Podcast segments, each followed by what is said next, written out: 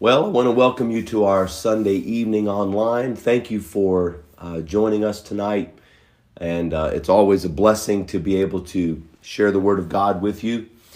And so, uh, if you're just joining us online tonight, take just a minute and uh, like this or share this. Let others know that uh, we're on live right now. Maybe check in, let us know where you're watching from. And we want to thank you for being a part of our online. Many of you are watching on applications where you can't do that, and uh, I certainly understand that. But uh, let others know. Maybe send out a text. Let people know that you're watching, and I know that it'll encourage others. And we want others to join us on our Sunday night online. Want to want to thank you for uh, being faithful this morning. Many of you were uh, in your place this Sunday morning, and what a wonderful service that we had. My voice is still a little bit hoarse from today. I've been under the weather some this week, and uh, I want to thank everybody who's prayed for me.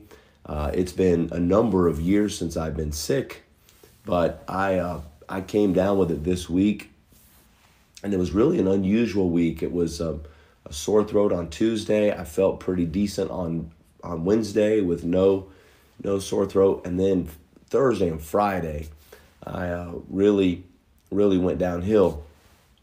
But uh, my wife took good care of me, and you know how we men are with a cold or the flu. I guess we, it's like, uh, it's like, you know, probably the equivalent to a, a, lady having a baby, and so that's what I've been through this week. Uh, but really appreciate those of you that prayed, and my my voice has been a little weak today. But the Lord gave us a wonderful service in spite of that this morning. Had a wonderful starting point class today with uh, 25 or so new uh, uh, members that are looking for membership. And so we're just so thankful for what God is doing here and how He is building His church. And we're so grateful for life at Front Range. Thank the Lord for working in all of our hearts the encouragement that it is to see new new families come. Uh, this morning, also, we had several who responded to the invitation, who came to Christ this morning. And I tell you, it was a joy to just get to meet uh, a dear lady after church and just see tears of joy of coming to Christ and knowing that her sins had been forgiven, that Jesus Christ was her Lord and Savior. And there is nothing like new life in Jesus Christ. And I, I'm so grateful for that. And so, if you were there this morning, you know. If you weren't there, you uh, you missed out. But it was a wonderful day, and we thank the Lord for all that He did. Uh, we have a few things coming up that I want you to be in prayer for, and then be a part of it. Coming up very shortly is our our Wild Game Dinner, March the seventh. If you haven't purchased your tickets yet, let's do that. This is a great outreach event to bring people in to feed him some wild game. We're going to hear from world champion elk caller and TV show host Chad Schearer. He's a guide and outfitter from Montana. He'll be here with us. It'll be a wonderful time. And we're going to get some good outdoor tips and uh, get the blood boiling again for hunting season coming up. And so that'll be March the 7th. But it's a wonderful time to bring those that we know and love that would uh, need to hear the gospel. And so I want to invite you to do that. March the 7th, you can buy your tickets online or through our uh, My Church Center app, and you can do that uh, even today.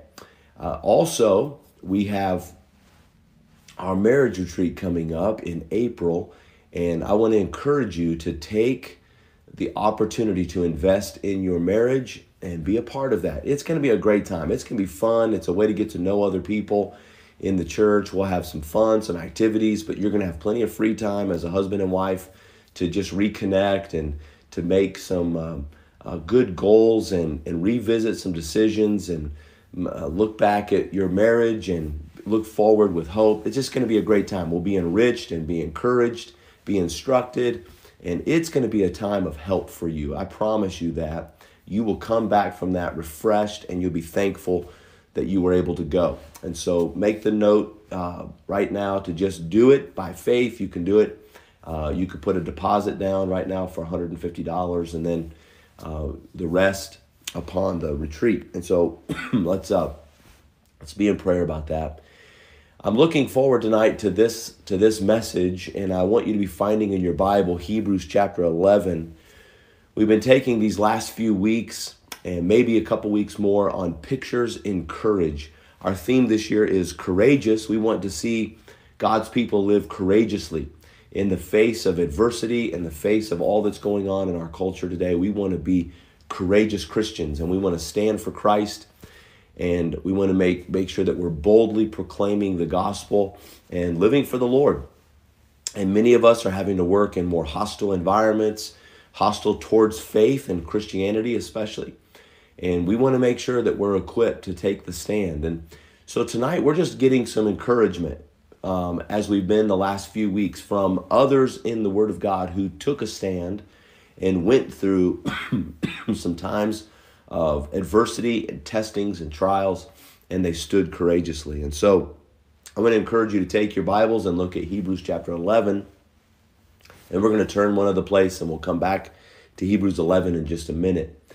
Uh, but let's take a moment and pray and ask the Lord to bless our time together. Father, we thank you for what you've already done today in our hearts. We're grateful for the opportunity to um, hear from you again. And so I pray that you'll speak to our hearts tonight. I pray that you'll enrich our families and our fathers to be courageous fathers and courageous parents. And I pray that we would um, be all that you've called us to be in this generation. And Lord, we do ask for revival in these days, that you would send it to us in a way that would, would open our hearts and our eyes and our, our, our spiritual lives again to your holiness, the awe that we have of you, and Lord, a brokenness over sin and living for you and renew our love for you. Lord, send that to us, I pray. Give us a, a wonderful time as we study your word tonight. In Jesus' name, amen. In Hebrews chapter 11, we have the great hall of faith. And, uh, and we're going to look at, I could look at this whole passage of scripture with you, but we're going to look at verses number 17 through 19, and I want you to see a little snippet in the life of Abraham. The Bible says, by faith, Abraham. And this is the second time it is said that of Abraham in this passage of Scripture. Uh, it started the story of Abraham and his journey of faith in verse 8. But in verse 17, he says, By faith, Abraham, when he was tried, offered up Isaac. And he that had received the promises offered up his only begotten Son, of whom it was said, That in Isaac shall thy seed be called, accounting that God was able to raise him up even from the dead, from whence also he received him in a figure. This is a passage of Scripture that is the New Testament commentary on what happened in the Old Testament in the life of Abraham.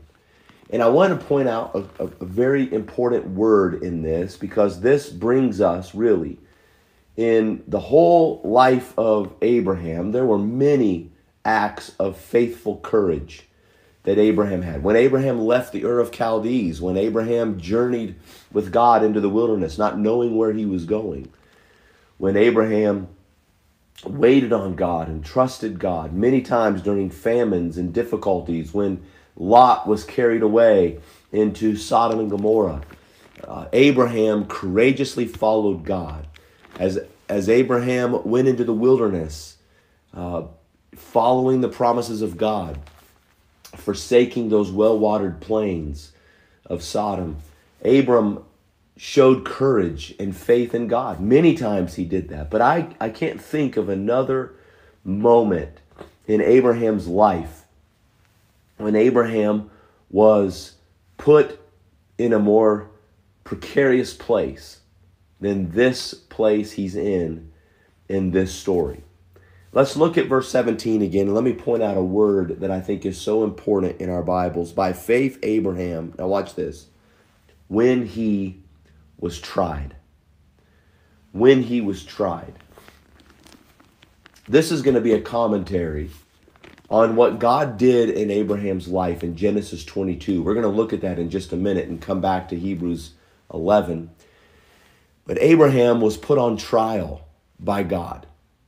Uh, he was tempted of God. That's a that's a a good King James word. He was tempted of God. Uh, but Abraham was not tempted in the sense that he was tempted to sin. Uh, we go through different types of temptations and testings. This word is literally trial. He was tried, he was put on trial. That is also a word used in the King James as temptation. Uh, he was tried or tempted or tested of God.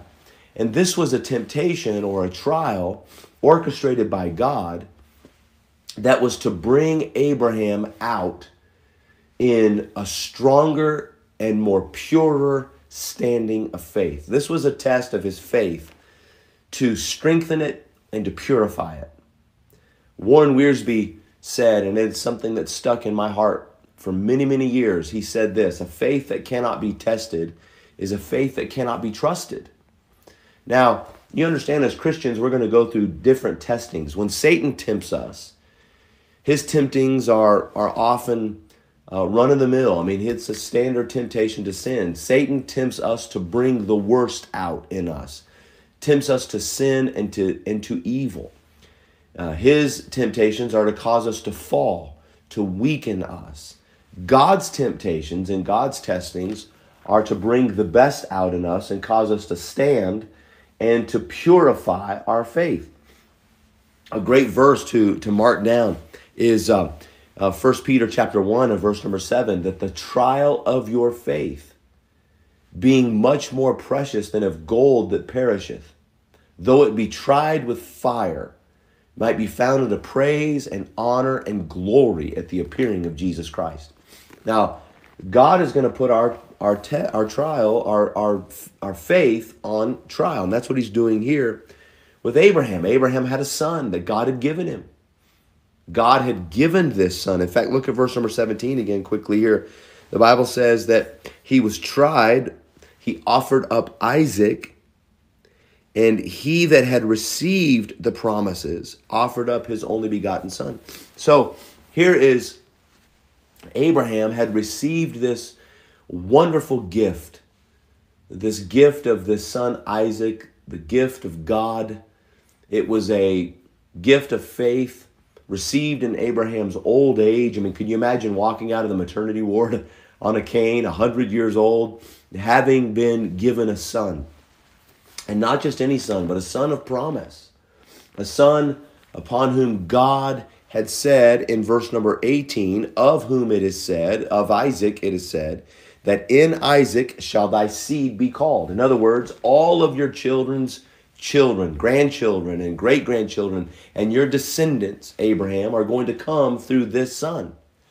So this is not just a son, this is a son of generations of sons that you will father in this one son. I mean, this is a gift that God has given to Abraham. And let me show you where our story finds us in Genesis chapter 22. Run back with me to Genesis 22, and I'm going to read very quickly a lengthy passage of scripture, but you listen carefully. It came to pass after these things that God did tempt Abraham and said unto him, Abraham, and he said, Behold, here am I. And he said, Take now thy son, thine only son Isaac, whom thou lovest. By the way, this is the first time the word love is used in the Bible. It's used here about Abraham's affections for his only son, your son that you love. And get thee into the land of Moriah, and offer him there for a burnt offering upon one of the mountains which I will tell thee of. And Abraham arose up early in the morning and saddled his ass and took two of his young men with him, and Isaac his son, and clave the wood for the burnt offering, and rose up and went unto the place of which God had told him. Then on the third day, Abraham lifted up his eyes and saw the place afar off. And Abraham said unto the young men, Abide ye here with the ass, and I and the lad will go yonder and worship, and come again to you. Notice that. I and the lad are going to go and come again to you. Abraham took the wood of the burnt offering and laid it upon Isaac his son, and he took the fire in his hand and a knife, and they went both of them together. And Isaac spake unto Abraham his father and said, Father. And he said, Here am I, my son. And he said, Behold the fire and the wood, but where is the lamb? oh, excuse me, for a burnt offering. And Abraham said, My son, God will provide himself a lamb for burnt offering. So they both uh, went, both of them together. And they came to the place which God had told him of. And Abraham built an altar there and laid the wood in order and bound Isaac his son and laid him on the altar upon the wood. And Abraham stretched forth his hand and took the knife to slay his son. The angel of the Lord called unto him out of heaven and said, Abraham, Abraham. And he said, Here am I. And he said, Lay not thine hand upon the lad, neither do thou anything unto him. For now I know that thou fearest God, seeing thou hast not withheld thy son, thine only son, from me. And Abraham lifted up his eyes and looked, and behold, behind him a ram caught in a thicket by his horns. And Abraham went and took the ram and offered him up for a burnt offering in the stead of his son. And Abraham called the name of that place Jehovah Jireh, as it is said to this day, In the mount of the Lord it shall be seen. Now, notice in this passage of scripture that this is a remarkable story. This is a story that many of our liberal theologians have dismissed and said this is, this is really not a true story. This is some who have said a sovereign God would not have, have commanded Abraham to do this. Why? Because this is the first time that God ever demanded uh, a human sacrifice. And so when we come to this story, we have to look into what was going on here. You'll notice again in verse 20 in chapter 22 and verse 1 that it came to pass after these things that God did tempt Abraham. That's that word that Hebrews gives us the commentary on that God tried him. God put Abraham's faith on trial. And may I tell you that God is able to do that. And God will do that and our faith that cannot withstand the heat of those kind of trials cannot be trusted. And may I say that there are some of you who've been through some fiery trials, and maybe you're in the furnace now going through some fiery trials of faith, and God has you there to strengthen your faith and to purify your life. And so God has these tests for us. Now, there's a couple things I want you to see about this story and some of the things of courage in Abraham's life. And there are things of courage that we ought to learn. Number one is Abraham had the courage to trust God with the things that God had given him. He trusted God with the things that God had given him. Now, this was the greatest of Abraham's possessions. Isaac was the son of promise, he was the son of his old age. He was the son that God had attached all of his legacy to. The seed of Abraham was in Isaac. This was the great possession. And I want you to look back with me in Hebrews chapter 11. And in verse 17, God says here that by faith, Abraham, when he was tried, offered up Isaac. He offered up Isaac. And he that had received the promises offered up his only begotten son. Now, the test was over a gift that God had given to Abraham. And so, why the test? Why would God test Abraham on something that God had already given Abraham? Well, perhaps Abraham was now loving Isaac more than he was loving God. Maybe he had so long yearned for this son of promise, knowing that he had betrayed the plan of God by going into Hagar and fathering Ishmael, that he had brought this son into the world that was not the son of promise, and thereby he knew that he had created a problem and he created a, a mess.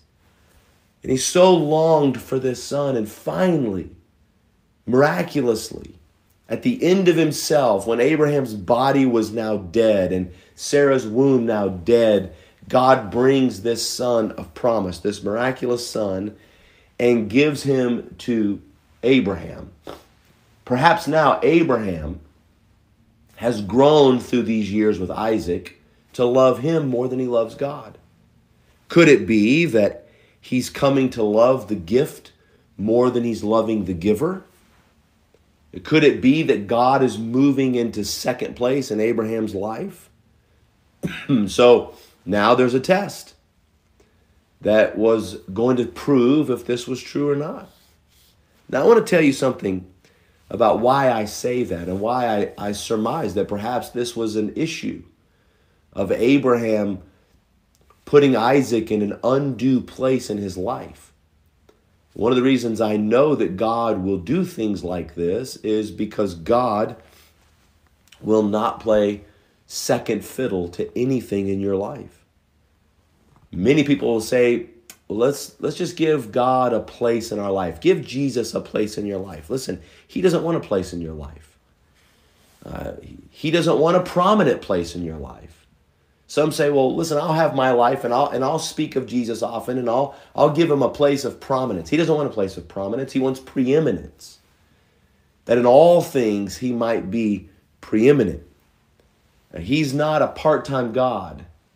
He doesn't look to have a dual throne and share the throne of your life with you or anything that you possess. God wants you.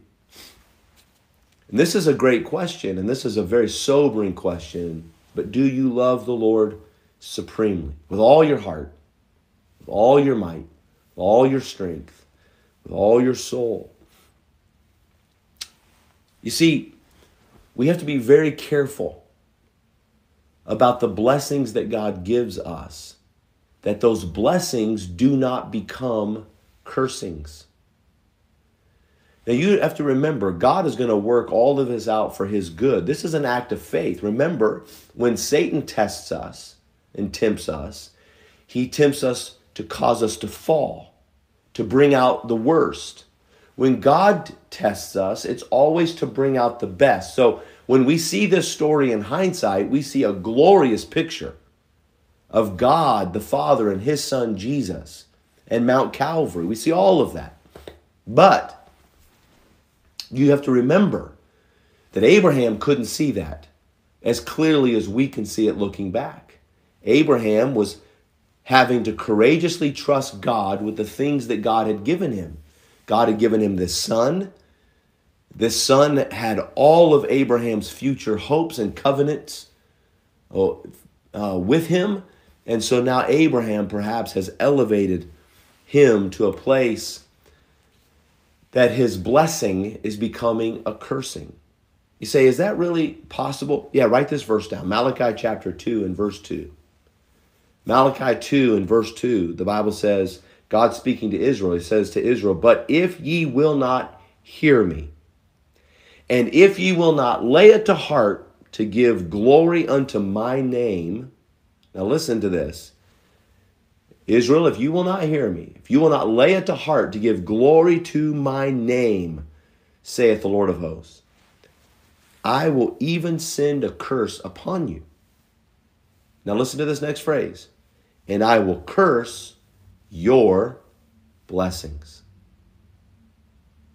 Israel, if you don't hear me, and if you don't lay to heart to give me glory, I'm going to take all the blessings that I've given you, and your blessings are going to become your cursings. Can I tell you that blessings can become cursings? God goes on to say, Yea, I have cursed them already because you do not lay it to heart. In other words, you're not listening to me and you're not using the blessings that I've given you to glorify me. Therefore, your blessings will become a cursing. I've seen this happen many times. We're watching this in America. America, this God blessed America, is becoming a curse in this world. Our blessings are becoming our cursings. Our freedoms are being turned on our own heads. The freedoms that we have had to be able to worship God, we're using to worship ourselves. And God knows whatever else we want to worship, we're using these things as horrible, horrible curses, what should be blessings. God is allowing these blessings to be turned to cursings because we've turned away from Almighty God. We've not glorified God. We were not thankful. We didn't glorify Him as God. We worshiped the creature more than the creator. We were turned over to unclean desires and went after uncleanness and God gave us over to uncleanness and eventually over to a reprobate mind and then to destruction. That's the course that we've been on for a number of decades now. And you can clearly see if your spiritual eyes are working, you can clearly see that our blessings have become cursings. God is simply saying, I'm not going to take second place to anybody. And your economy didn't make these blessings. Your ingenuity didn't make these blessings. Your politicians didn't give you these blessings. Your founding fathers didn't give you these blessings. They gave you mechanisms to preserve these blessings and to listen to me, but they didn't give them to you. These things came from God. And now you're not listening to me, and you're not hearkening to me, and you're not using my blessings that I've given you to glorify me that's why I gave them to you, that all the world may know that there's a God in heaven. But now you have dethroned me and enthroned yourself, and the blessing has become entitlement, and that entitlement is your curse and will be your detriment. This is where we are. And this is why God was testing Abraham. He didn't want Abraham to devolve. That's the human course. That is the depraved heart's course. And so God was testing Abraham. God knew that Abraham loved Isaac and God wanted Abraham to love Isaac. But can I tell you, Abraham could not love Isaac the way he should until Abraham loved God the way he must. You see, God wants to be first. You remember when Peter was standing on the shore after the resurrection of Jesus Christ? He had gone fishing he heard the stranger from the shoreline tell him to cast the net on the other side of the boat. He took a great catch of fish. Remember, he drew them in. The boat was sinking. He brought them to shore, and there was this great catch of fish. You remember that? And Jesus stood there, already having fish on the fire. Come and dine, my children, come and dine. Hey, Simon, Simon, lovest thou me more than these? Now, some think that Jesus was saying, Simon, do you love me more than these disciples love me? And that's not what he was asking. Our love is not in competition with one another. He was not pitting his disciples against one another as to who could love him most.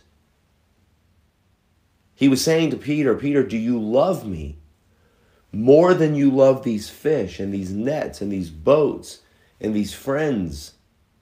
Do I have a place of preeminence and supreme love in your life. The test of faith is not primarily between love and hate, but between two loves. Those things that we love dearly and those things that we must love supremely. Listen, as a husband, I am I am called to love my wife. But I cannot love her as I ought until I love him as I must. I'm called to love my children, but I cannot love my children as my as I ought if I do not love the Lord as I must. When I love him with all my heart, I will love them best. I hope you understand tonight that what God was doing in Abraham's life was a test of faith. I, am not I'm not just being um, uh, trite here or trying to make a play on words. I'm I'm giving you I'm giving you an understanding here that God has given us things. And we have to have the courage to love God more than the things that He has given to us. Oftentimes, the, the children that are in heritage of the Lord, we begin to love them more than we love Him. And then when we love them, we make and we love God less than we love them, we make very poor decisions about what to do for them out of a love that's out of whack. That love is not the best love because we don't have God as our first love. And so this is where God is testing Abraham. Second, and I've got to hurry, Abraham not only had the courage to trust God with the things that God had given him, number two, he had courage to trust God with the purpose God had made him for. Look back at verse number uh, 18, if you will, please of whom it is said that in Isaac shall thy seed be called. God had made Abraham for the purpose to be the father of the faithful, the father of a nation through whom would come the Messiah, by whom the whole world would be blessed. God was going to take Abraham and make Abraham a blessing so that Abraham would bless the earth and that through him all the world could be blessed. That was the whole history of the Hebrew nation. And God said, I'm going to call your seed through this one. So, Abraham, in this boy, Isaac, all of the purposes of your life are wrapped up in him. You're an old man now. And all of your purpose is wrapped up in this young man. And God says, and I want you to put him to death.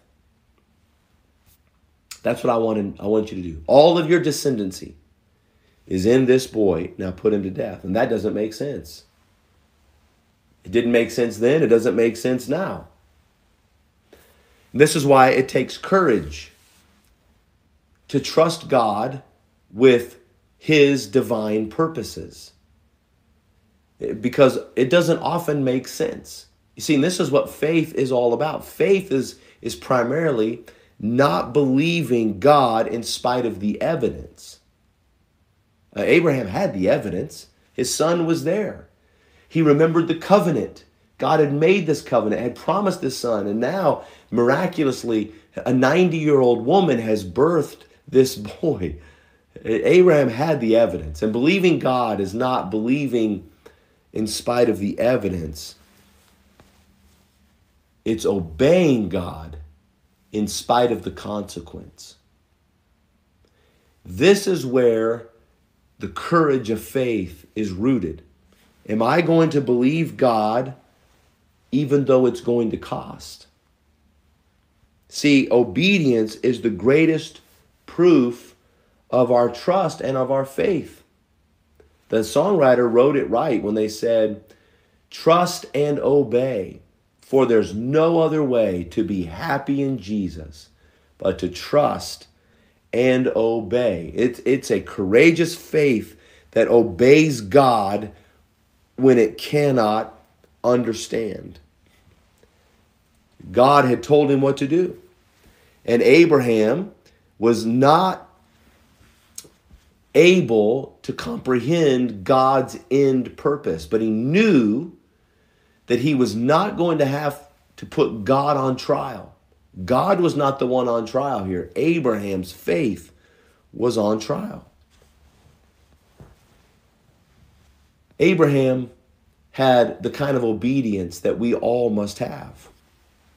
It was not a blind obedience. Abraham had an informed obedience. Abraham didn't take from this message the idea that you need to go out and just sacrifice something in order to please God. We, we are not called to be foolish. Abraham was sacrificing something that God had informed him to sacrifice. He was in tune with God. God told him exactly what to do. Abraham knew that this is what the Lord wanted. And sometimes Christians are trying to do things God doesn't want them to do. And we're trying to get God to bless it. We talked about that a little bit this morning, but we need to hear from the Lord and then be obedient in that. When you obey, make sure that it's the voice of the Lord you're obeying. Abraham was intentional in his obedience. Um, he he paid attention. He did exactly what God told him to do. Um, he rose up early in the morning. He went straight to where he was supposed to go. He did not delay. Uh, not only that, but he was he was immediate in his obedience. He he he was obeying God the moment that God asked. He did not procrastinate. Procrastination is just another form of disobedience. He said, God, you've told me what to do. I'm going to do it. And real obedience is immediate, uh, immediate obedience. And so I want to give you this very quickly. Abraham had the courage to trust God with things that God had given to him. He had the courage to trust God with the purposes that God had for him. And then the third thing I want to give you is this he had the courage to trust God at his word, to take God at his word. Look with me in verse number 19. Accounting That's the word reckon, accounting that God was able to raise him up even from the dead, from whence he also received him in a figure. Abraham had already learned that God was the God of the impossible. Abraham had already learned that God could take a hundred year old man and a 90 year old woman and bring a baby into this world. God could do the miraculous. Abraham had seen God do it. He knew that he could trust God to do the impossible. Abraham had already seen it. And Abraham knew that God had already put his word on this boy, that this was going to be the son of promise. This was the son in whom the seed would be called. This was the one. This is the one. This is the son that I've given to you, and in him are all the nations. And so Abraham had to make a choice. Am I going to have the courage to take God at his word and trust God with what God has told me and what God has promised me? God is telling me to do something that looks as though it goes against what God has promised me, but I am going to count God's word to be faithful. And I'm going to trust God at his word, and I'm going to give God what he's asking for. And what God is simply saying is this Abraham, if you love it, let it go. And if it's yours, you'll get it back. And if not, you'll be saved from a fate worse than um, death and all that that holds. And so, what was what was he saying? It's exactly what Jesus said. Jesus said, "If you love your life, lose it. If you want to lose your life for my sake and for the gospel, you'll find it. But if you find your life or you save your life, you will lose it.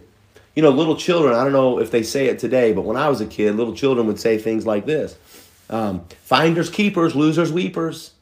And we'd all, we'd, maybe you said that. But you know what God says? God says, keepers, weepers, losers, finders. Those who keep their lives lose it, those who lose their lives find it. Verse number 19 Abraham was accounting that God was able to raise him up from the dead. Okay, God, I'm going to give you back what you've given me. And I'm putting the purpose that you've called me for back into your hands.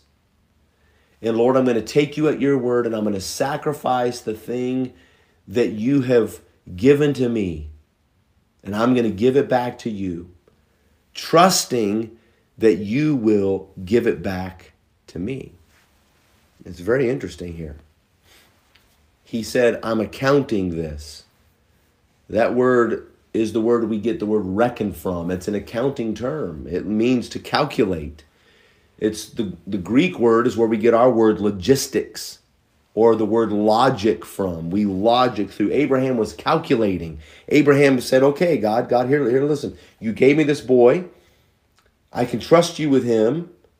God, you have given me a purpose. You've made a covenant with me. You made a promise with me, and I'm accounting that. I'm logically saying, okay, then I can do what you're asking me to do because I know that you can't lie and you're going to keep your word and you're faithful to your promises. I don't have to understand. All I have to know is that you understand, and I will trust you with that. And in just that moment, when Abraham came to that full realization, he heard the bleating of that ram and he turned and there was the ram with its horns caught in a thicket it was a literally it was a ram crowned with thorns and abraham the bible said jesus said abraham saw my day and was glad abraham saw christ and he was glad what Abraham teaches us is that you and I, as Christians, do not live by explanations, we live by promises. That we can trust God even when it doesn't make sense. I can trust God with the first dime of every dollar and know that I will have more at the end than I did before I started. I don't I can't make it make sense. There's not a pencil that can do that math, but God is faithful. And there are times that God has blessed people with possessions and then they've held on to those possessions, and those very possessions have become their curse. The blessings became the cursing because they didn't give them to the Lord.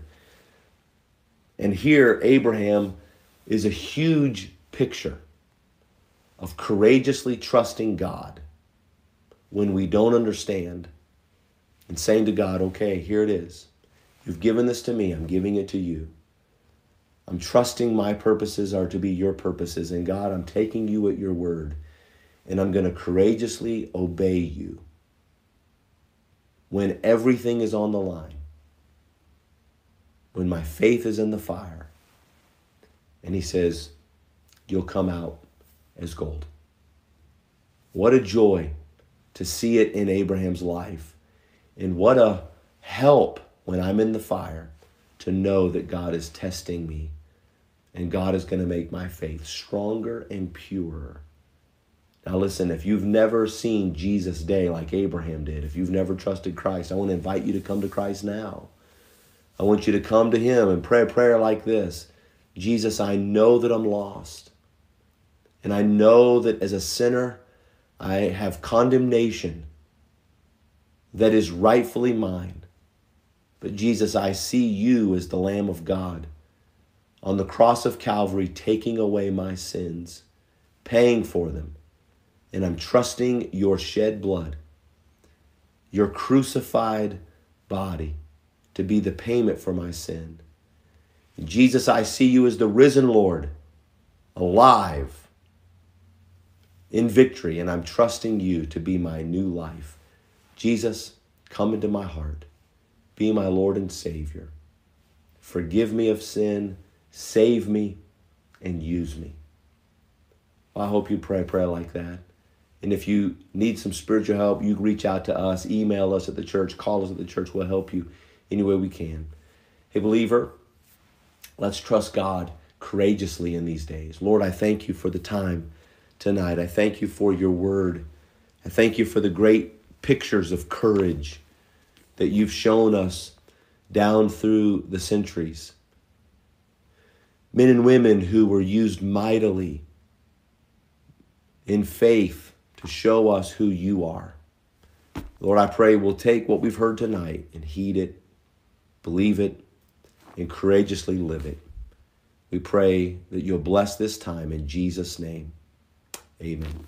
God bless you, church. We will see you Wednesday night, 7 o'clock. It's going to be a wonderful time. Awana's youth group, Bible study, prayer meeting. We'll see you there.